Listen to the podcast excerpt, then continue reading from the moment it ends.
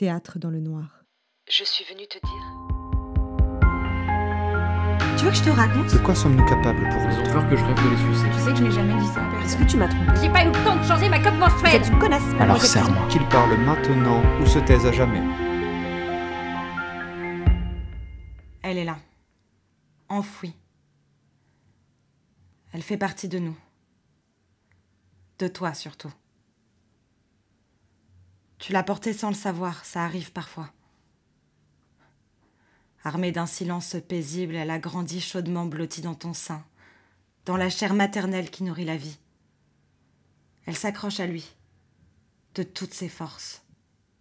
Elle est ce bout de toi qui dort près du cœur, ce mot que l'on ne prononce pas, ou alors tout bas, de peur qu'elle se réveille.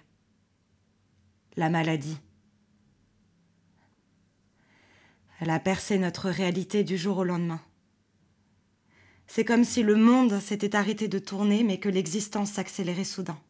Tu ne la vois pas, tu ne la connais pas, mais elle, elle te connaît. Elle s'est installée dans ton intimité, elle t'habite, elle se régale de toi. Elle n'est jamais rassasiée. Elle vient, elle part, elle revient.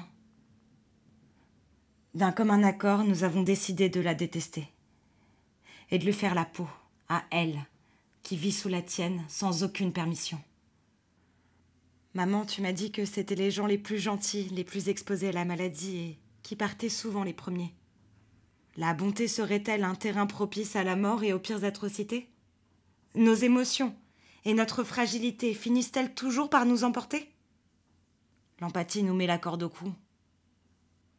La bienveillance tue, parfois, lorsqu'elle ne trouve pas sa place. Ça aurait été bien de nous prévenir. Un monde aussi hostile, ça de quoi foutre l'angoisse aux plus utopistes d'entre nous. On le sait, l'angoisse et la santé ne font pas bon ménage. On aimerait remonter le temps, se mettre en boule, en fœtus. Si c'était à revivre, pas sûr qu'on y retourne.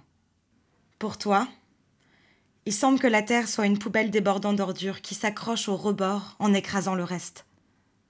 Le reste, c'est quoi? La beauté naturelle de paysages qui part en flammes, des vies qui explosent sous les bombes, la rage qui hurle la gorge déployée, son désespoir et les quelques individus qui courent de gauche à droite en essayant de sauver les meubles 7,8 milliards d'habitants, bientôt 8. Il paraît que nous sommes trop nombreux, mais reste-t-il une place pour l'humanité? Nous sommes le cancer de la planète, dit-on. Ce bout de toi est venu nous rappeler à nos faiblesses, nous, qui redécorons ce monde comme si nous en étions les propriétaires, alors que nous ne sommes que des fugitifs qui se feront inéluctablement rattraper par le temps. Ah oui, on aura beau se battre, amasser des milliards, on ne gagne jamais contre lui. Le temps n'attend pas. Il ne s'achète pas et il ne se laisse pas corrompre ni attendrir. Avec lui, ça fait le droit. Il nous pousse dans nos derniers retranchements jusqu'à l'épuisement. Il pose systématiquement le point final qui clôt le débat de notre existence sur le bien, le mal, ce qu'on aurait pu faire, ce qu'on aurait dû faire. Ça n'a plus d'importance. Le temps est un artiste qui fait son œuvre. Pourtant, nous, on n'a rien d'une œuvre d'art. J'aimerais négocier quelques années supplémentaires ou même quelques minutes pour te les offrir à toi, qui compte plus que tout. Toi, qui au milieu de cette poubelle géante a su construire un nid chaud et confortable où l'amour coule en abondance. Cela m'aurait semblé juste et mérité. Mais le temps n'a que faire de la justice, des mérites et de nos croyances. Finalement, la chance, c'est tout ce qu'il nous reste pour déjouer les plans de la fatalité et repousser un peu plus les limites du temps. La chance reste un pari risqué. Certains font appel à elle avec des prières.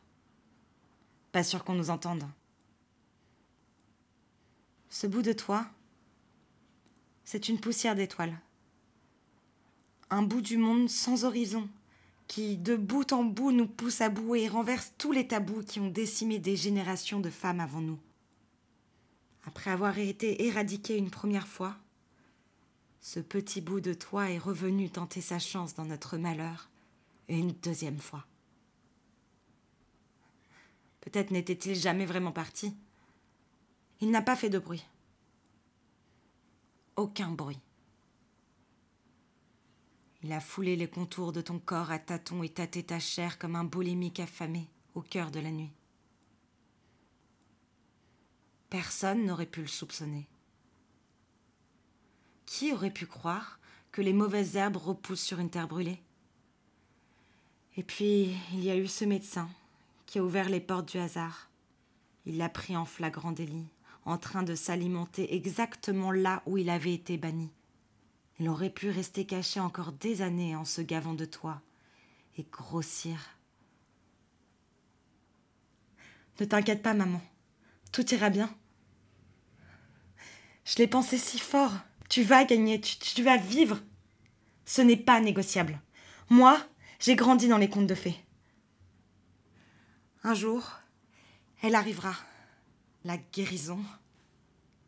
Elle n'aura pas de cheval blanc, il n'y aura pas de bon ni de méchant, juste un coin de ciel bleu et la vibration d'un espoir ensoleillé. Il n'y a pas plus belle sensation que celle de se sentir sauvé. Je m'en rappelle. L'euphorie d'une victoire aux portes de la mort. Guérir, c'est aussi revivre. La joie éclatante prendra le pas sur ton esprit profondément cartésien, et tu croiras apercevoir un ange gardien au-dessus de toi, sans savoir que s'il existe, c'est sûrement moi qui l'ai engagé. Je lui parle depuis toujours. Je lui demande de prendre soin de toi. La peur de la mort nous conduit vers des contrées irrationnelles. Qu'importe la vérité. Nous trouverons la nôtre. Non, ce petit bout de toi ne nous aura pas. Vous avez écouté Un bout de toi, un texte né sous ma plume et interprété par Maëlle Kériclé à l'occasion d'Octobre Rose.